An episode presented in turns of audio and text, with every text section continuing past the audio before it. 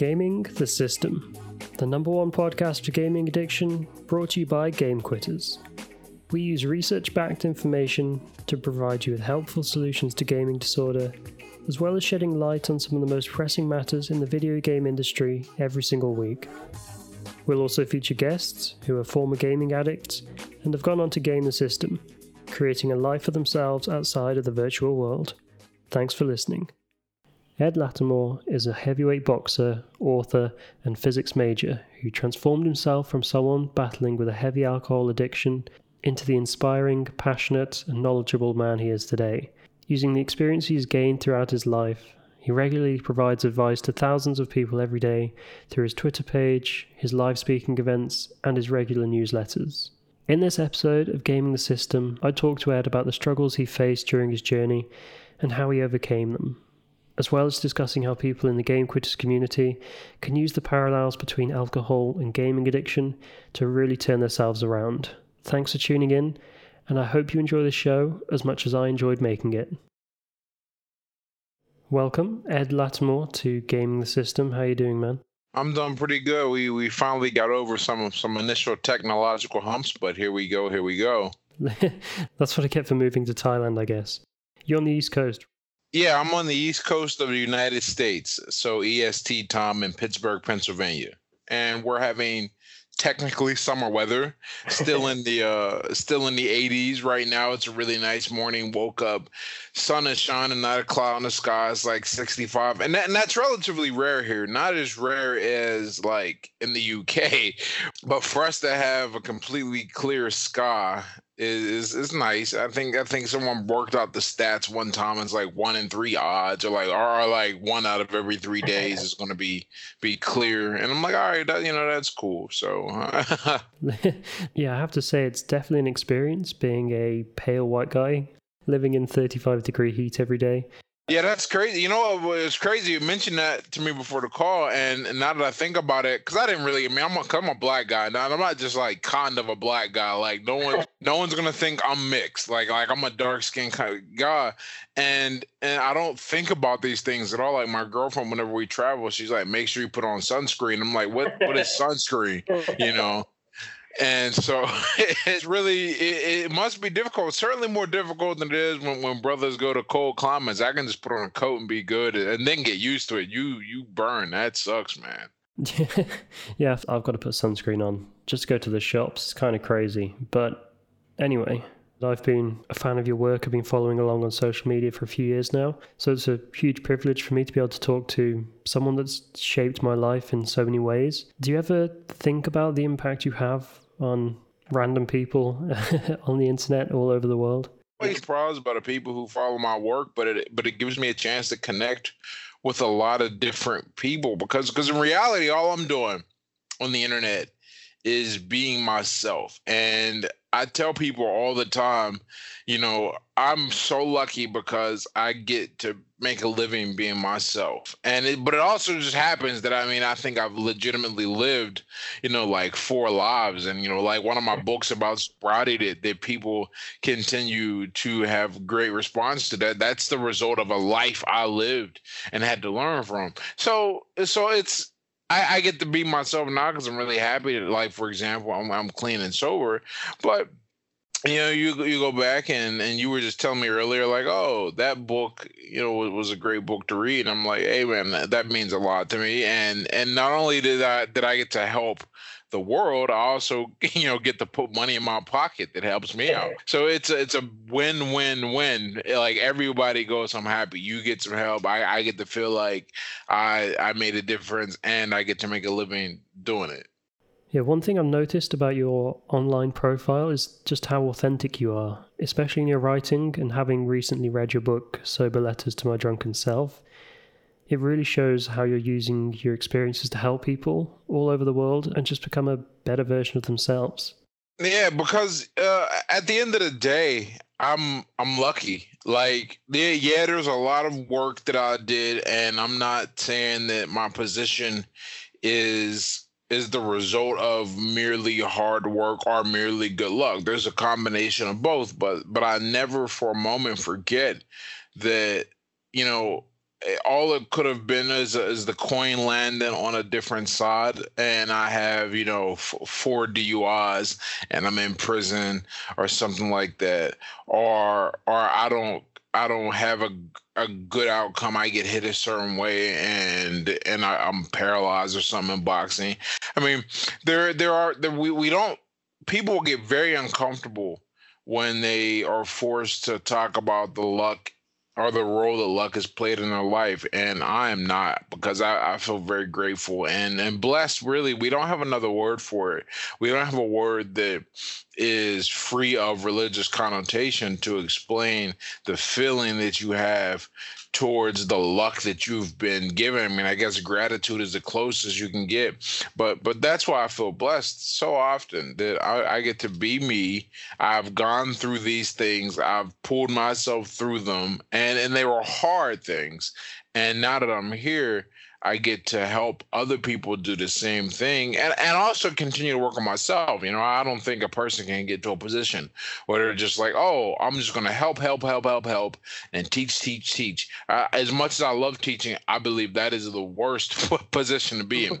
You should always be learning and developing. Like I had a gig for a little while where I was I was tutoring uh, home uh, blah, tutoring high schoolers in physics and math and chemistry and all of that.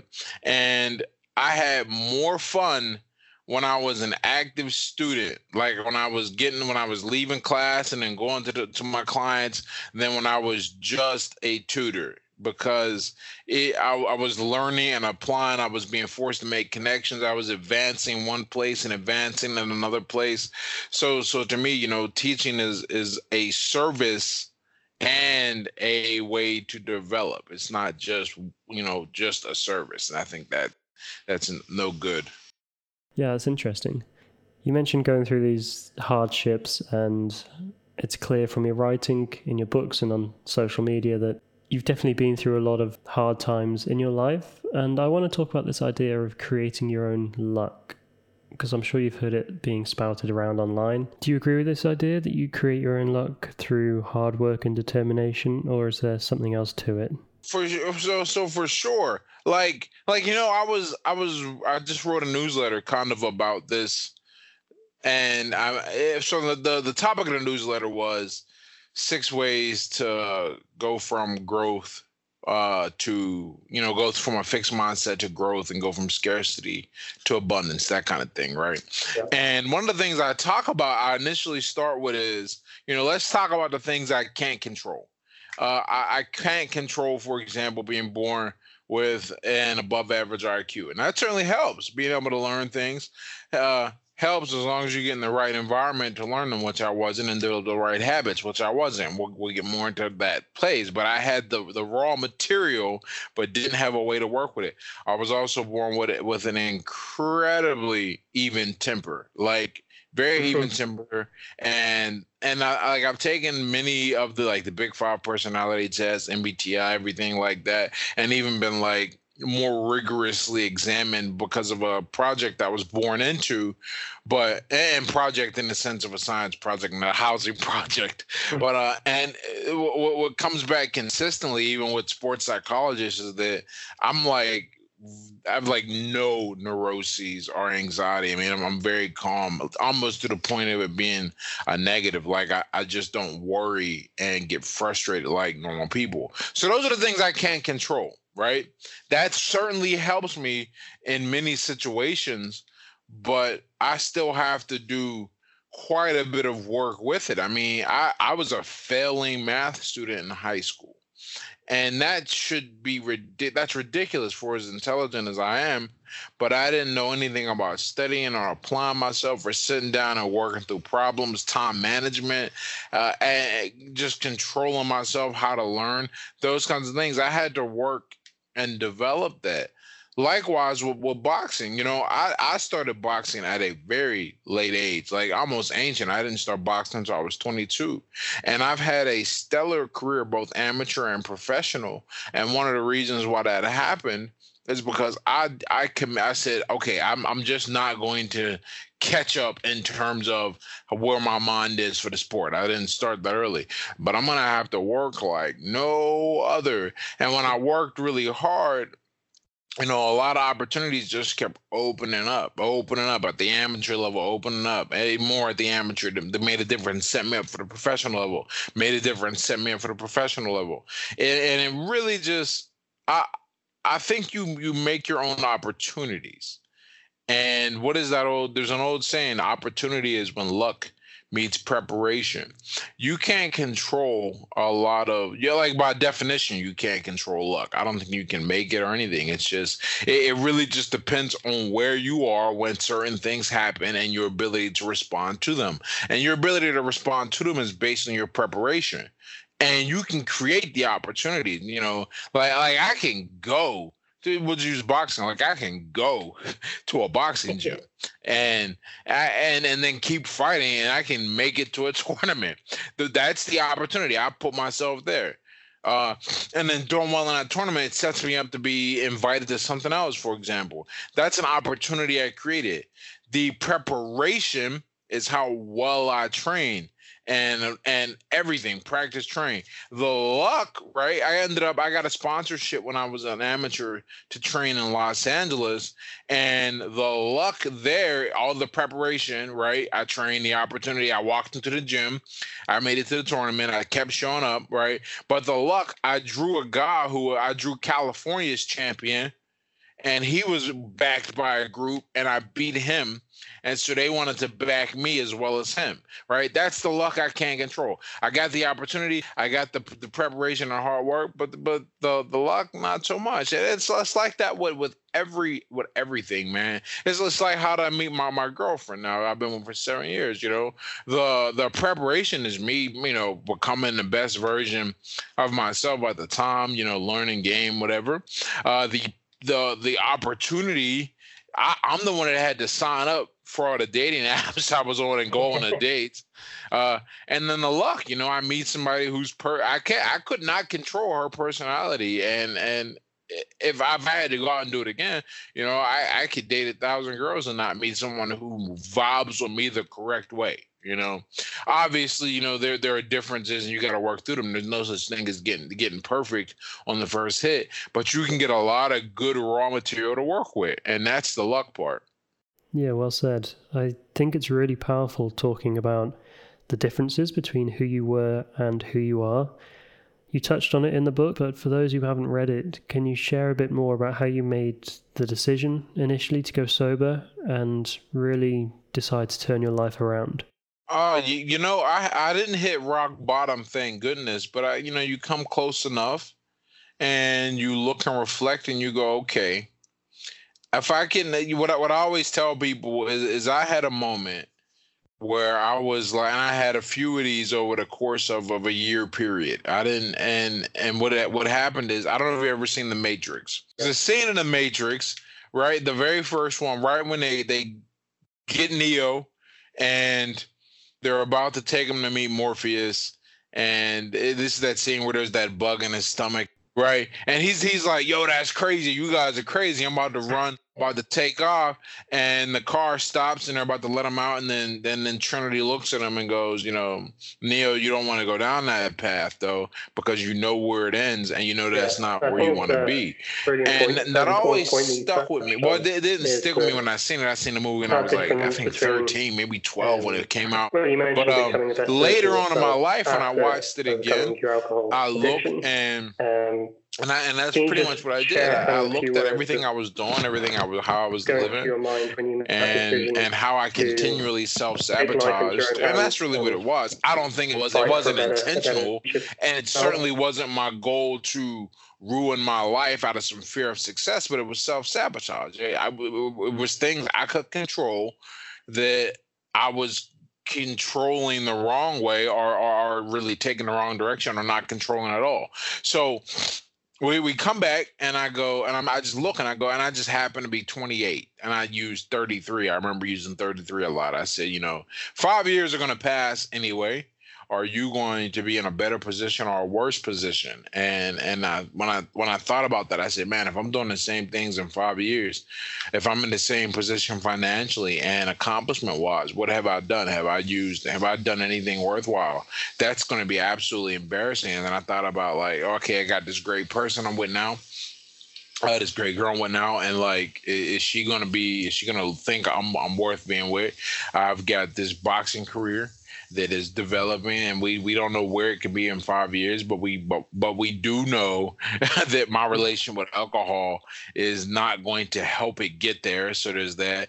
Uh, I, I don't have any skills right now. That was a big reason why i went back to school and joined the military and everything is that i didn't feel like i was i could do anything other than work retail. So i said well i'm gonna i'm gonna go back to school and and i'm now in the military and i'm gonna need all the time and energy i to, to get past this it's going to be hard. So the alcohol's got to go. And i and it was it was fortunately for me this is something i tell everyone who's thinking about getting sober or is newly sober uh you you have to find something to fill the time because the further out i get and that's why i mean i think i wrote yeah uh sober letters fifth year anniversary of my my sobriety day is when i released it.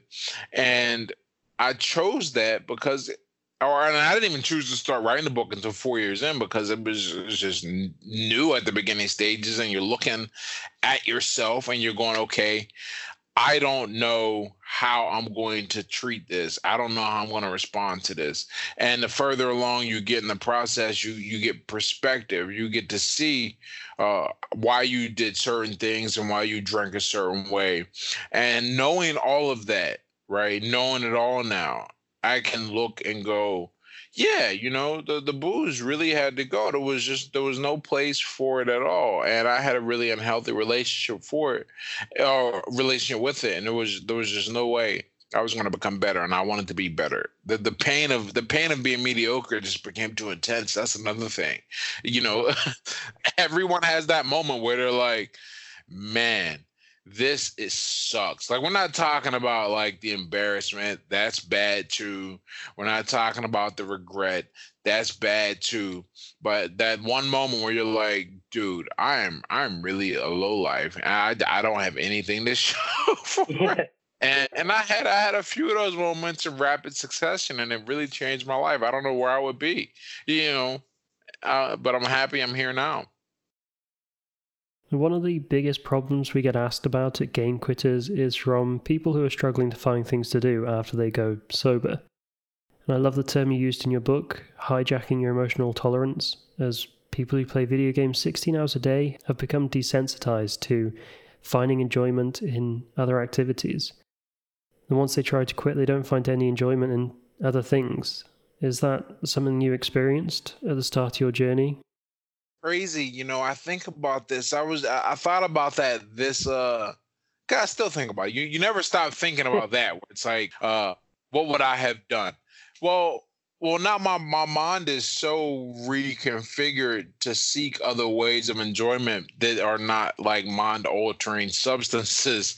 And and one of the the the times I really realized that this summer we were in we were in Napa Valley and and I wanted to go downtown and just see what was going on. And my first thought was, let me look at all, let me look up a variety of things to do. Old me would have been like, where are the bars? Like, and, and that's it. And and because old me would have been like, where the bars at? Old me misses what I love to do now. I love going to like museums and shows. Um, I, I love live music, and I love like um comedy comedian or comedy clubs. So I got online, right? It's funny. I did this. I was in Dallas or, or Fort Worth, I guess. Uh, Dallas, Fort Worth uh, area earlier that summer too, and I got online looking for things to do, and I'm like, all right, look at all these cool museums here. I'm gonna go to that. Well, and then I found a jazz club. I'm gonna go to that. Uh, then I went to a um the I, I, think I guess the aviation museum went to that. So so your mind just changes to everything that you're really interested in and you you start seeing the world through that lens and as opposed to you know where's the nearest bar at right that's like that was like my thing like where's the bar and and i'm so happy that i'm past that That must make such a huge difference in your everyday life. I can't even I can't imagine what it's like. Now, cravings are a huge problem for a lot of addicts and especially in our community. And I'm interested to hear if you ever struggled with cravings or urges or was it just a case of you being so busy that you didn't think about it? You know, for for me personally, I didn't I, I didn't suffer cravings too much because a lot of my drinking I, I realized, you know, I think a lot of my drinking was was centered around this kind of wanting to fit in in this scene, right? There was I don't know if there's a gamer scene equivalent because it's is because it's a solid. Well, I guess everything can be a solitary activity until you until it's not, except like team sports. But I, I got I was so busy that I didn't have. I, I, mean, I barely had time to sleep properly, let alone, and that that really helped me because uh, for for like I mean, the first two years of my sobriety, I mean, realistically, even if I wanted to drink, there was just no time, right? At least not the way to drink that would have been like acceptable, like go to a bar. I would have had to like, I would have had to really been an alcoholic, like a bottle stashed around the crib. I pick it up and take a swig on the way out, yeah, that kind of thing. You know, thank goodness I, I was like approaching that point uh, but I never quite got there. Thank thank goodness. I mean, the worst is like I'd have I'd start having beer before bed, and that that's already you know awful. But never never got to that point. But you know, one of the things in terms of alcohol, look, I mean, I, I keep it 100, man. Uh, I didn't like hard liquor. Period. It was it was more of a means to an end. I didn't mind beer, uh, but but they have non-alcoholic beer, which is great and because it tastes just like it and you can't tell the difference and it's like great. Uh, but i did miss wine. I really liked wine. So every now and then i'll still get a craving for wine and i will think like how great this vacation uh, would be or this trip i'm on if i could just have a glass of wine with my food and i remember and then i think about how i consume wine and then it all comes back. Like let, let's forget the dedication to sobriety for a minute. Let's just use the my mind thinking through this. I, I I was the guy. I don't understand. Like my girlfriend will buy a bottle of wine, pour herself a glass, finish half of it, and never touch the wine. Like well, we've had bottles of wine, and it was just she'll just forget about it. and, and, I'm like, how how is that possible? Like, who first of all, who drinks wine in glasses? And, and that's normal for most people but I remember like how I consumed wine. I'm like, okay, you can't, we can't go down this road because then we'll be down that road. Like, and I'm not training like I used to train because I'm not fighting. And you know, one of the things you can get away with is just putting down two bottles of wine a night when you when you're burning freaking 2000 calories a day minimum I don't need to go down that road. So, so, other, so you know, uh, it, no cravings for liquor or or beer because liquor I never really liked. Beer is you know an easy substitute because I guess in Europe, for example, like every German beer has a non-alcoholic equivalent, and I guess that's how they they how want the Europeans show they're more civilized than than Americans in that regard. So I, I don't. I, uh, I was I was amazed by it. I mean, like, and then not just you know German, but all European beers. It's so much easier to get a non-alcoholic beer in Europe than in America. And but but but the wine is like, yeah, I miss that. But but that's the, that's the price I pay. You know, I just I think part of maturity is recognizing your limitations and your weaknesses. And I go, okay, you know, because it ain't gonna be just uh, a glass of wine. That that's not how I'm designed. That's not how I roll. I never just drank a glass of anything to be honest with you yeah. but even even coffee right i got a glass i got a mug of coffee in front of me right now and i know that that's just the beginning of what will likely amount to four you know four to five cups a day difference between coffee and liquor, coffee and wine, is I'm not going to be buzzed and drunk at the end of the day making bad decisions. You got to right. pick your battles, man. And I, I recognize my the, which battle I could not win. I recognize that very early on. Yeah, that's so important. Can't be understated, and it definitely shows a lot of maturity as well that I definitely didn't have when I when I tried to quit gaming for the first time. But on the topic of maturity, and as two people who both had very different experiences with university, studying physics, and myself starting at 18 and you at Uh, what what age were you when you started? 28 is when I had my first class back. Yeah. yeah. didn't, and I didn't have my first physics class because I had to take a bunch of BS prereqs. I didn't have my first physics class until I was 30. I Actually, I remember I turned 30 in physics one. So yeah, there you go. That's crazy, man. I didn't realize. Yeah, someone who never experienced any real struggles during my life, the shock of getting to college and not having the emotional maturity to deal with the pressure caused me to eventually drop out? And how much of an impact do you think all of the difficulties you overcame throughout your life had on your success at university? And how different do you think it would be if you started college at 18 instead of 28? Well, I, I can tell you exactly how it would have turned out because I actually did go to college the first time out of high school. I just I didn't finish. I failed out in three semesters. And and one of the reasons I failed is is one I got a relationship with alcohol that was no good, chasing girls. I didn't want to be there. I wasn't emotionally ready because you know there's a trade off when you have a hard life. You also, you know, you, you also miss some things. Like a hard life is not the end all. It just it, it, it just gives you strengths that are lacking right now in most people. However, what people often don't talk about is those people have a stable perspective on many things and and they they they understand, you know, how to how to hold a job, for example. Maybe not something super complicated, but how to show up and finish things and not get distracted. Like so it's it's not um it's not like having a hard life makes it makes you more likely to succeed. And I, I think that having a hard life is you know what it's like? It's like playing a uh, it's like playing the high stakes lottery. That, that's what I'll, I'll like compare it to. If you a hard life is like playing the powerball. If you if you win you're gonna win big but you probably ain't gonna win. Like let's just be real here uh, and, and having having a, a life with not necessarily an easy one, but one where, where you know where people where you have a strong support system and network. Uh, that's like that's like playing the pick three, like you know, and and and boxing your bet where you can cover so many different combinations. There's a pretty good chance you're going to do okay, but the the payout just isn't that great. It's a lot harder to fail at that game, right? In other words, and that's that's where I would where I would go with it.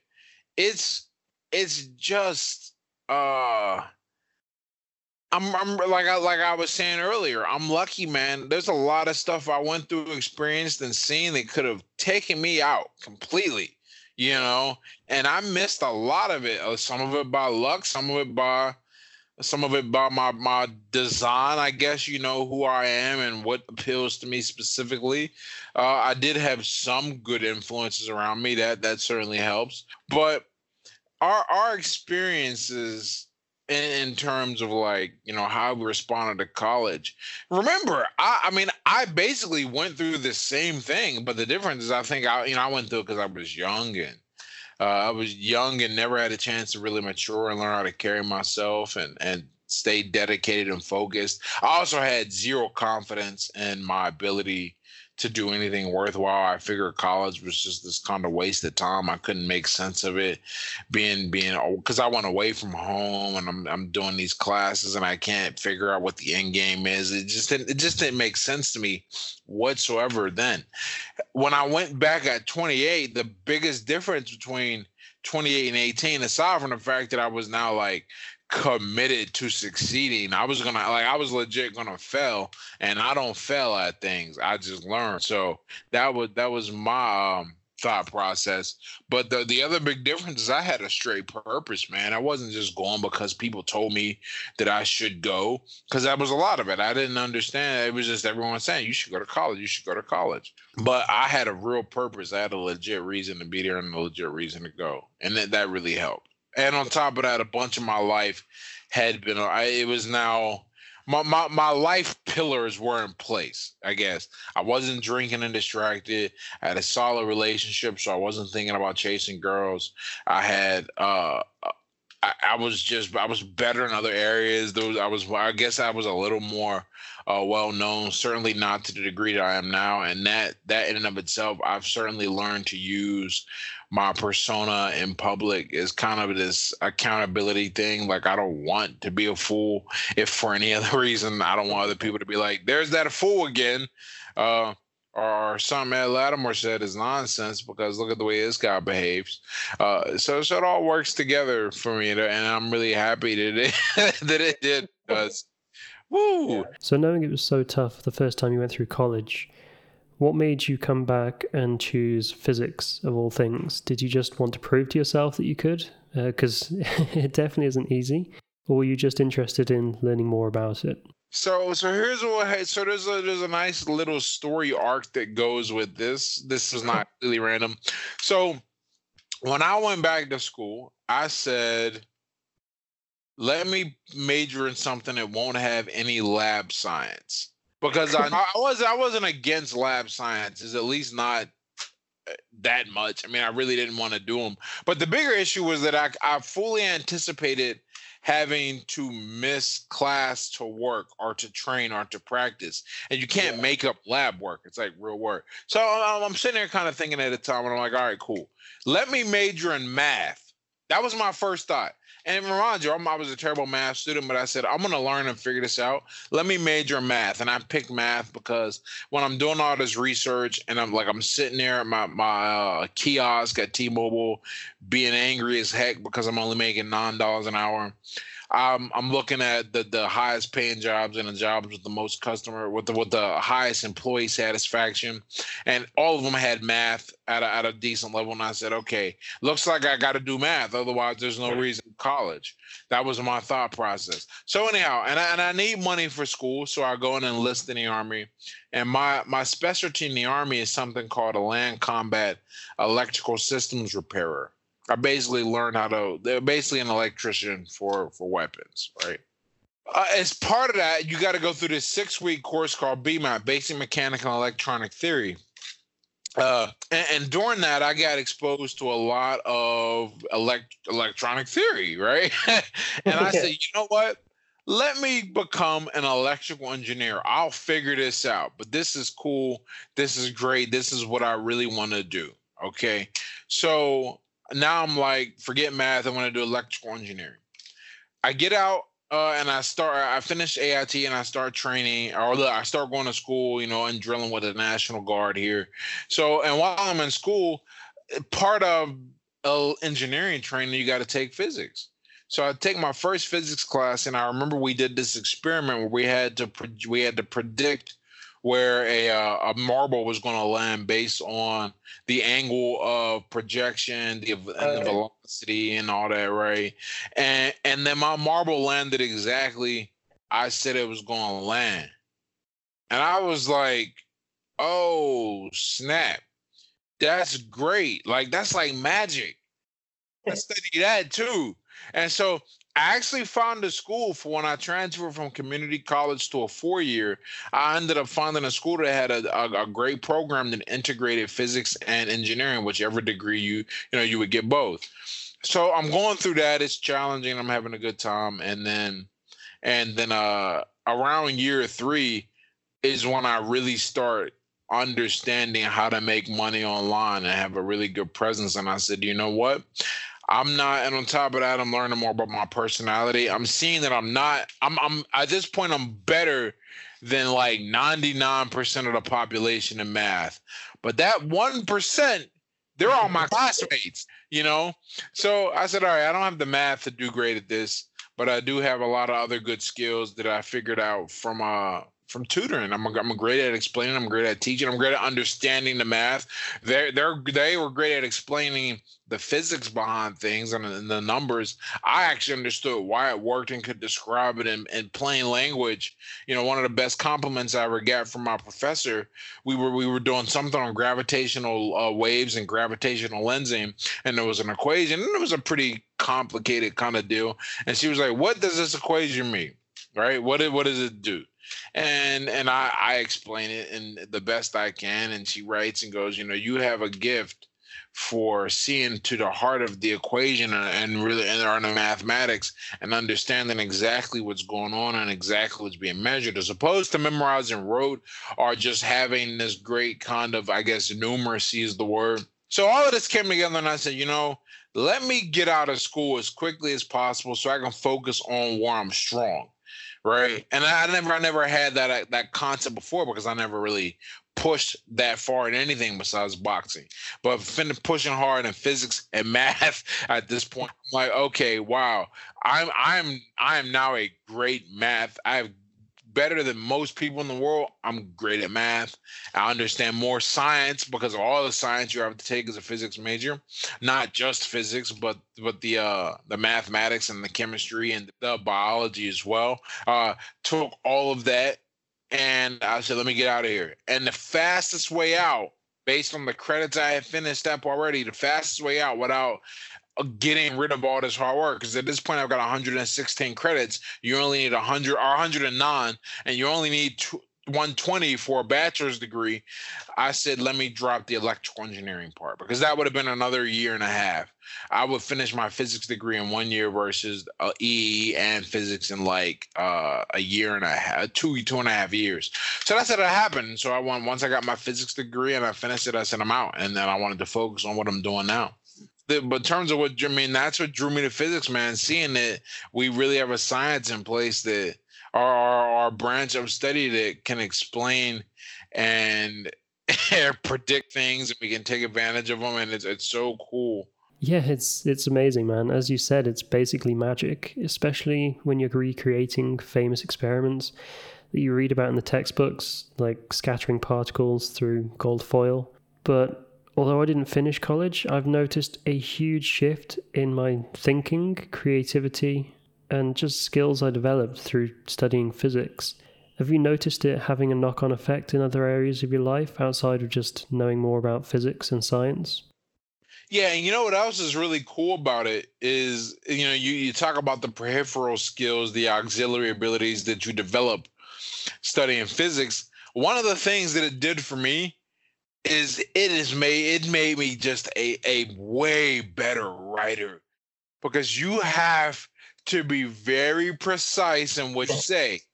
Otherwise you're saying something completely different and a lot of people can't understand this. And one of the examples i give is like i can't just say you know a thing well i can't just say a thing is going fast or we're that far away or it's going or it's going to take that long to get there. Is it you know is it because of our displacement or our distance? Like which one? Do you mean the velocity? Is it speeding up? Okay so it's accelerating or do you mean it's just going fast?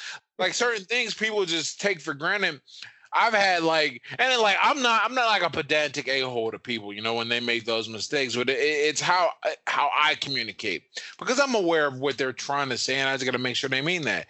Or like, I'll never forget, you know, um, I, I used to say, turn up the TV, right, or turn up the computer, and I got lit into one day, and like, you don't turn up the volume, you increase it, and I was like, yeah yeah, I guess you're right. I never thought about it that way, and and it's but that make that would make a big difference, right? Uh, like when you talk about something being loud, you know what what you mean is that the amplitude is yeah. is greater versus you know it being high pitched. When you mean the frequency, the, the frequency is greater. Those are little things you don't even think about in terms of communication. So when I go to describe a sound, for example, to someone, I have to be careful. I have to go, okay, am I talking about the pitch or am I talking about the loudness? How do I describe that to a person without mentioning complicated ideas like the hertz or, or I guess the frequency of it? You know, uh, it, it really, it really makes you think. Oh, 100%. Yeah. The skills that you develop in writing and precision and just that different way of thinking, you can really transfer from physics to everything else in your life. You don't really realize how much of an impact it can have. One of the places I've seen have a big impact on recently is I started getting into chess, like really delving into the mechanics and the the strategies, and it's really helped my creative outside of the box thinking.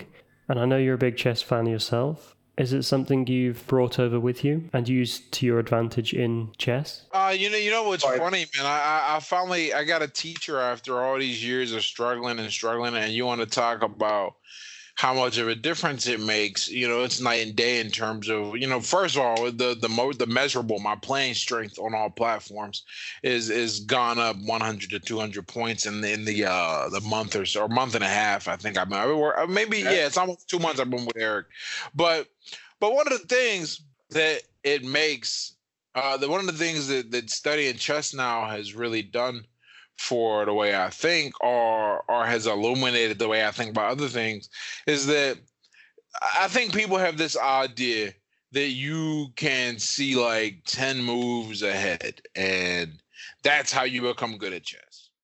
And you just and you just see a bunch of patterns and you just keep getting better at seeing moves ahead. Well, that's not really true because there's a thing that like I don't remember who said it, or I've seen different versions of this floating around. But the idea is that grandmasters don't see anything about any more moves than you do. They just think about the right ones. But there's some truth to that. And what they do is they look at the, the problem differently. They understand that it's not that you can't predict how a thing is going to turn out exactly. All you can do is look at how the the general position is going to unfold and then think about the weaknesses and strengths of that position and play to it and figure out the best move that kind of handles everything. And i think about that because first first when you know my moves would be like all right meet immediate threat. Then it was like all right well these are just the things i consider when i make a move.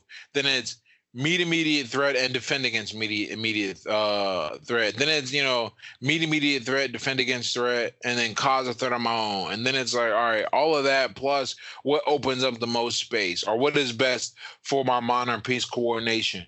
Things like that. Okay, what's going to get my king in a position, or what's going to get me in a position to castle quickly? What's going to hold the center? Right. So so all of these things come into consideration for one move, and over time you're just chunking that together to where you have the best move that pops or the best two or three they say candidate moves.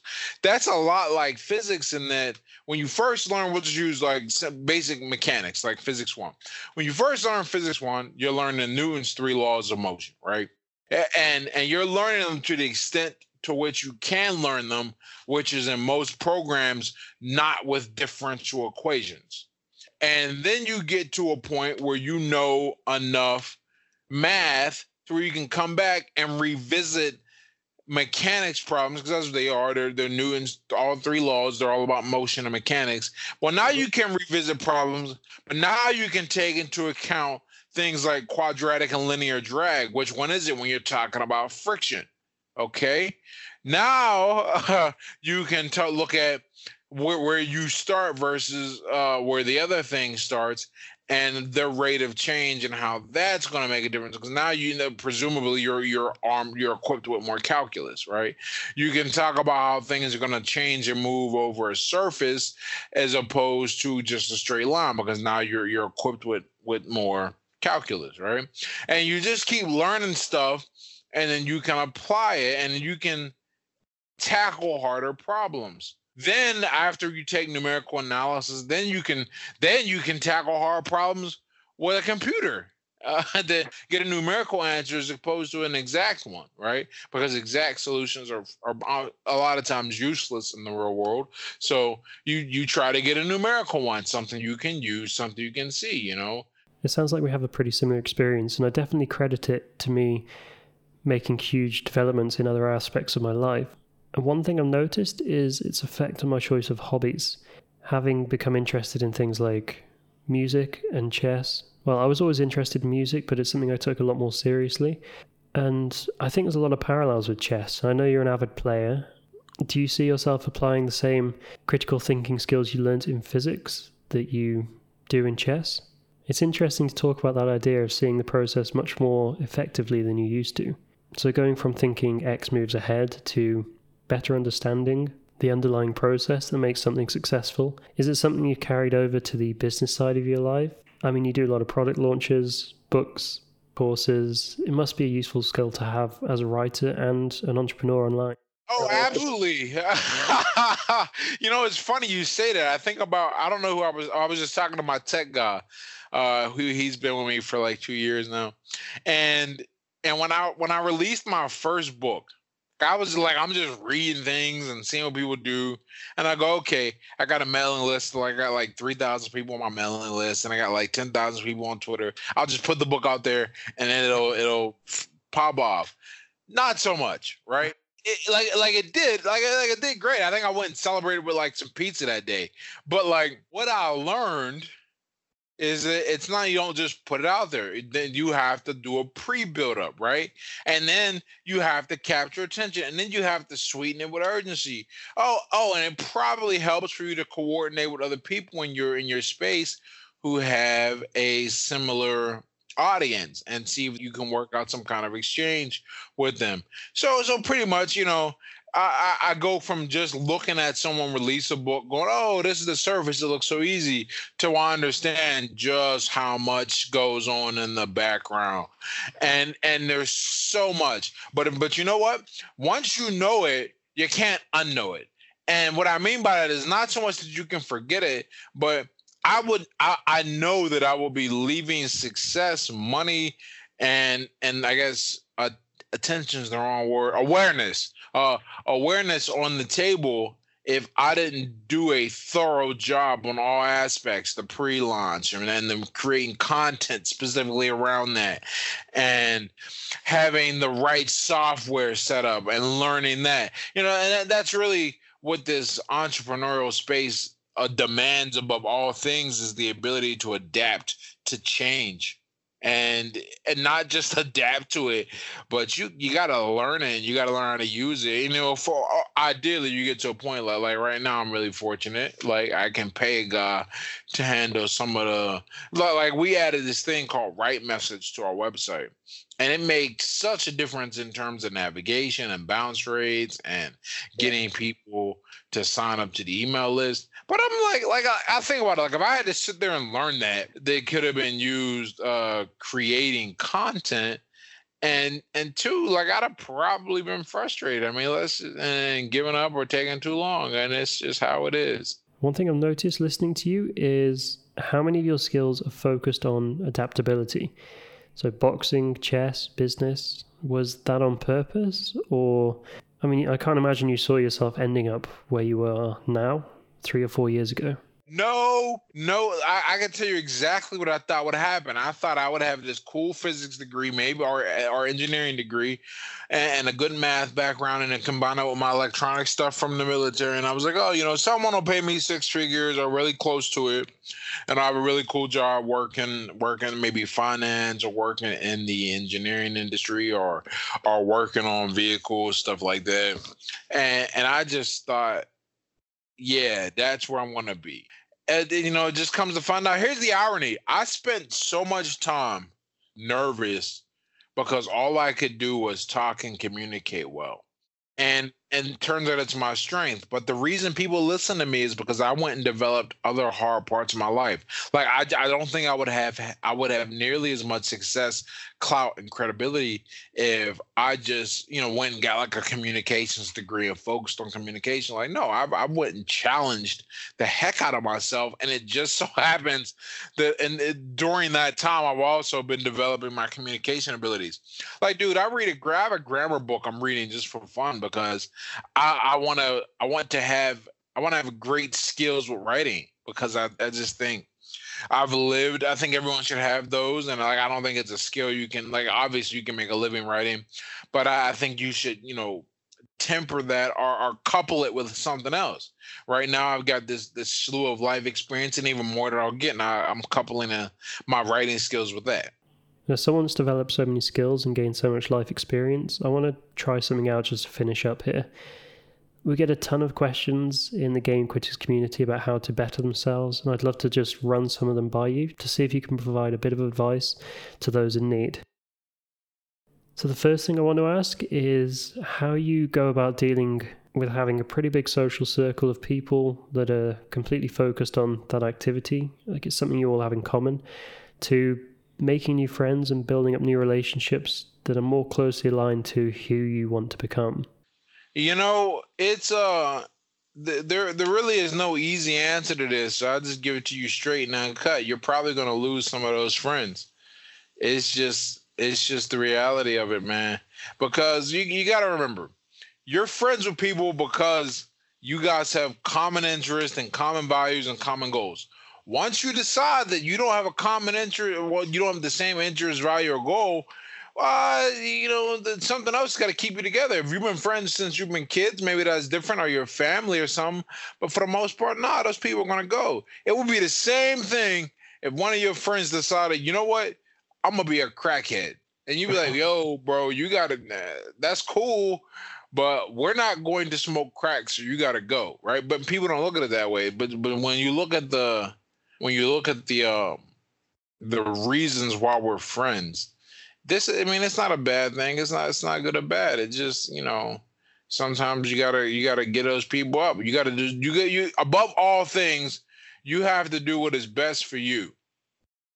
And if if that is where it where it goes and what it comes to yeah you just leave them behind and you'll make new friends you know that life is look man i remember i read a really cool stat once this and it made sense. I think I was like 25, maybe not even, maybe 20. And it was like, you know, statistically speaking, there's a good chance you haven't even met your best friend yet, or the, or the person you'll know longest in your life. And I was like, that's a really good point. Like if I live till I'm six till till I'm 80, even look how you we'll, we'll, we'll lowball it. We'll say 60, right? If I live till I'm 60, uh, yeah, man, I, that's still. I'm only two thirds done. I could meet somebody tomorrow. You know, you never know, and that's just what you got to do. That's what holds a lot of people back. That was one of the fears that I had to get over when I got sober. I said, okay, there's a good chance because everyone talks about that. Oh, you're gonna lose friends. I'm once again fortunate that I have really good friends and I haven't lost any. Well, no, no one that I was really good friends with, I lost. Some people I met during the party years, yeah, I lost a lot of them, but the uh the reality is, you know, when you change what what brought you guys together, the the relationship has to change. There's no reforming your old friend groups. There's just, there's either finding other things if you really like those people, or you realize that nah, y'all were just kicking it for games, and that's a new part of your life. I think that's a great answer. One thing I'd like to add for anyone listening is to make sure that they really do push themselves out of their comfort zone if they want to grow it's not easy to do at first, but over time you start building up some resistance and mental fortitude, and it is crucial if you really want to improve yourself. The next question is How do you go about rebuilding your sense of identity after you go sober? Because I mean, I was always the gamer all through school, that's what people knew me as, but when I quit, I was suddenly having to rebuild myself from pretty much square one. How do you go from having no sense of self to building that identity? Um, you know, well, so so I'm, I'm once again, man. I like you just hear me say it a lot. Fortunate, fortunate because when I when I got sober, man, I was with with my girlfriend, and we we fit really well, and have a we we have a lot of of the same interest. I'm I'm lucky, man. But but what that did though, because she does not really drink. I mean, in fact, like we actually had to throw out some some coolers that someone gave her because they just sat there for like two years. And these like little coolers. I mean, these like little female drinks where there's barely any alcohol and they just sat there, you know, whatever, right? But um, what what that did is that I didn't really have to between that and training and people like don't really bother people who are training to drink. That, that's one of those things that being an athlete kind of built in, which is cool. Uh, I didn't really have uh, that loneliness issue. With that said, I did notice, right? I mean, that was a change. I was spending all my time hanging out, and I was that guy. And now I wanted to be a different guy, and and I didn't know if I could be that guy, but I knew that I didn't want to be the other guy anymore. That like like that's what it comes down to.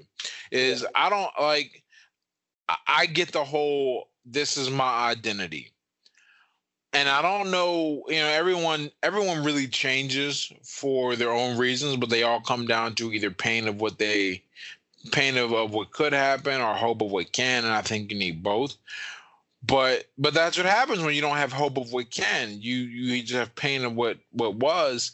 You don't see how you could be anything different. You're just cutting something out, and that's not good. You the uh, if I if I was to give a solution to that, I think you have to pick something and some place to put your mind because when you just cut out something that's been so integral to your life, like so important. I mean, I used to drink to celebrate everything, everything. people people call me up the guy because I was down to drink whatever. I was that guy, right? When when that happens, there is there ain't nothing you could do, man. Like it's it's not it's not um it's, it's gonna be very it's gonna be very hard for you to form a new identity. So proactively you got to get in front of that. You have to go, okay, what what else do I want to? That's always say, man. Well, I, I I tell people, think about what you wanted to be when you was ten years old and start doing that. It's hopefully it wasn't a hopefully it wasn't a drunk. Like so so what what was it? What do you like to do? I mean, that's where you're gonna have to immerse yourself. What do you do outside of drinking? You're not telling me you know, like how do you get money to go drink? Okay, so so you understand the concept of the, the other things in your life, and um, you know what are you what have you always wanted to do? How would you get to that? I mean you got to lean on different things. You got to you got to lean on what you don't want to be anymore and what you want to be eventually. And when those two things come together uh it, it, I, I think that phase is much easier to get through.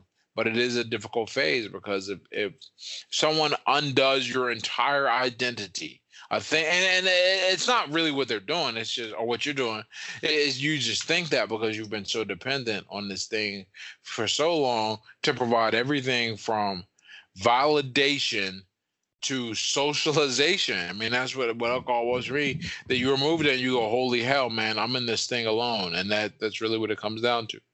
But but you can you can ease that change and transition by working uh, at, at something you want to be and something you want to do. Even if you don't know what that is yet, you just gotta you gotta go try it out, man. You gotta try stuff out. One hundred percent.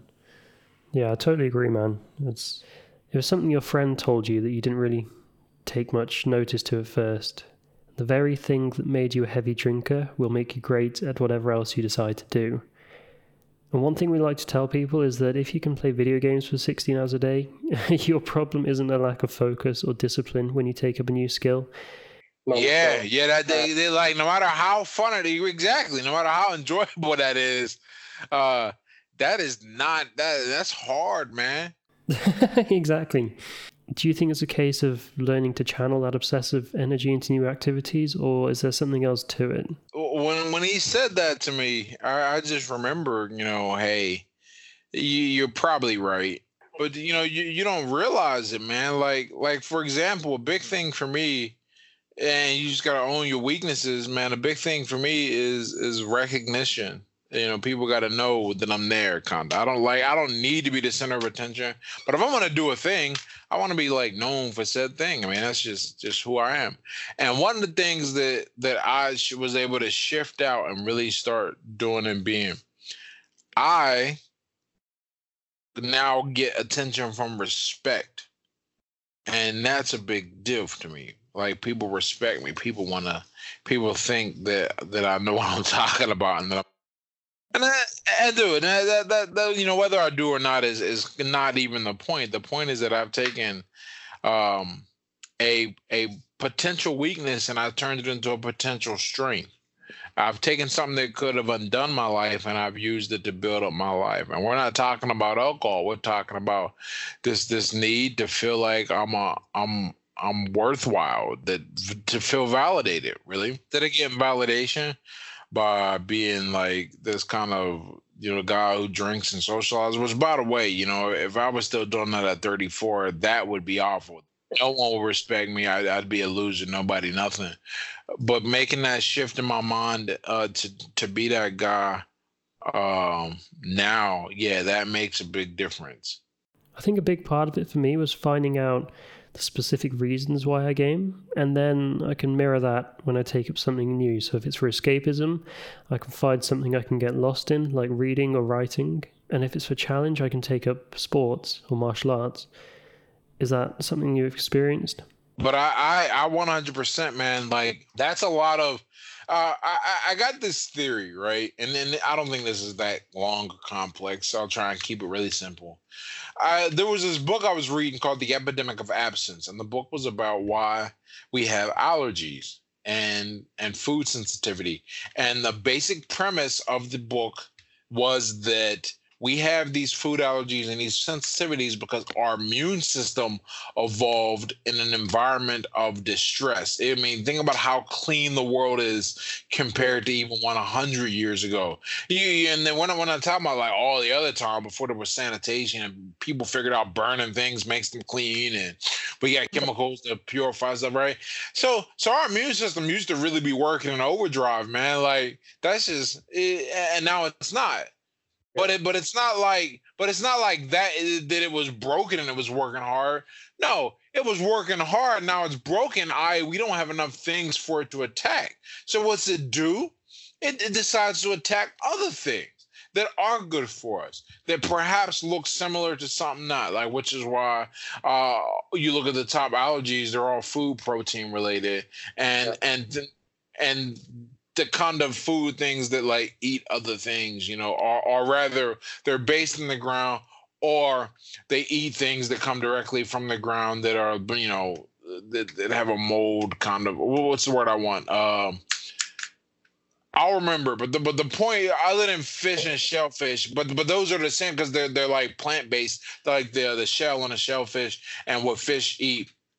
Uh, the the basic idea is that we don't our immune systems now are attacking things it shouldn't because we don't have the things to attack anymore. And you can see this. I, guess they did they did a chart in the book where it compared the GDP of a country to its prevalence of allergies, and it's a direct correlation. The higher the GDP, the, the higher the GDP, the more people have food allergies. And then someone made this link in a conversation I was having on maybe Twitter about anxiety and depression and there's a whole idea that like we that, that you know back in the day you know people don't have time to be anxious or depressed. And and that said tongue in cheek maybe or, may, or, or maybe the people that say that don't realize perhaps how true that is. And not that there was none of it right? It's just that you you know there, there are things that you got to really worry about. And i think part of part of being a human is having things to worry about and focus on and challenges. Where, where someone described us to me as like a conqueror species. We always have to be, you know, fighting against something or dealing with something, or we lose our minds. And look at how easy the world is and how easy it is, you know, to remove all challenge. And that seems to directly correlate with this whole nervousness and this anxiety. You know, we we reference again the Matrix, and there's a scene there's the the scene when they're trying to get you know the codes from Morpheus to to get into Zion, and they're working on cracking the codes. And Agent Smith explains to him, he goes, you know, the first Matrix was designed to be a utopia. It was a disaster. The programs rejected it. You know, they needed something wrong right? Well, that's what's happening now. Is that what is there really for a person to challenge and focus on? Nothing. So we, we we have to invent these things and these issues and these problems because that's that that's part of what we are, right? And that you you see the exact same thing with addiction to these these substances, I think, or these these activities, is that rather than take that energy and focus it on something that will make a difference. That you you know normally are like like obviously there were people who were who drank too much in like the 1800s, but I would imagine even that was tempered and only relative to the population, not like compared to now They'd be like light drinkers. Because you know when when you're busy, uh, when you got to hunt your food, chop the firewood, cook the food, and then you got to spend all day doing that. You probably don't have a lot of left, a lot of time for BS, man. It's not. The, the, the reality is, you know, that time that we have, that, that's why the, the biggest progresses in science came from people came from rich kids, man. For for a lot for a lot of history because they're the ones that had the time. And then no one else has that time because shit, man, just just having breakfast. Ain't no sleeping in, man. So that, that's how I feel about that. That's that's Yeah. why that all that energy is uh where where it goes and what you have to do with it. Oh man, I could have a whole episode about modern depression and anxiety, the epidemic that's going on. But unfortunately, I think that's all we've got time for. We'll have to finish up now. But just for the people listening, where's the best place to find you online? Uh they can find me uh on Twitter at Ed Latimore, Instagram at Ed Latimore, my website, edlatimore.com.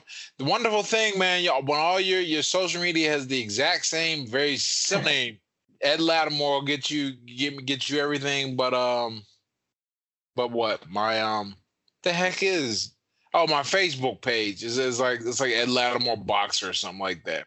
Have you got anything in the works for the future? I know you're always busy doing something. Right now I'm working on man. I got, I got I got so much stuff that I've had to like kind of sequence it because what happens is when you live this lifestyle, you realize you know you, you become like a shark. You can't stop moving, otherwise you will drown. So I'm I'm working on one project right now. I'm actually doing doing a sale today, and or for the rest of the week, and then after that I got a a, a little writing god where I where I teach some of the basics behind I, I, how to create content really quickly, but but not just create content, but create it well. You know, I'm a big stickler. I can tell when the writing is uh, they- just they're just not up to, to snuff yet, and and I'm not you know perfect yet, but I am. You know, I got, I got, I know a lot. I, I don't know enough to teach somebody and and things of that nature. I got, I got some more gods on Twitter coming out and and I think I want to probably start some kind of podcast, man. It's just it's just hard. It's not hard. It's, it's a good. It's just a lot to do. You, you gotta you gotta sort and organize all these things in your mind because it keeps you busy. Yeah, that's one thing I've noticed. There's always something else to do. anyway, it's been a pleasure speaking to you, Ed. All right, thank you, man. Pleasure to speak to you as well. Until next time, man. Cheers. Well, I think my head already feels a couple of pounds heavier after absorbing all the amazing advice that Ed has shared throughout the podcast. And you can definitely tell when someone has lived through difficult experiences. He's a clear example of someone using those struggles to better himself and those around him. Once again, don't forget to check out Ed Latimore on Twitter at Ed Latimore. And I highly recommend his book, Sober Letters to My Drunken Self. It's super relatable to anyone in our community suffering with gaming addiction, and even if you're not, you'll get a ton of advice out of it regardless. If you enjoyed the episode, don't forget to leave us a rating, it really helps us out. And check us out on social media and YouTube at Game Quitters everywhere. And for those struggling with gaming addiction or know someone who is, we've got some great guides on our website at gamequitters.com forward slash respawn if you're a gamer, and gamequitters.com forward slash reclaim if you're a parent or a loved one. Thanks again for tuning in, and I'll see you in the next episode. Peace.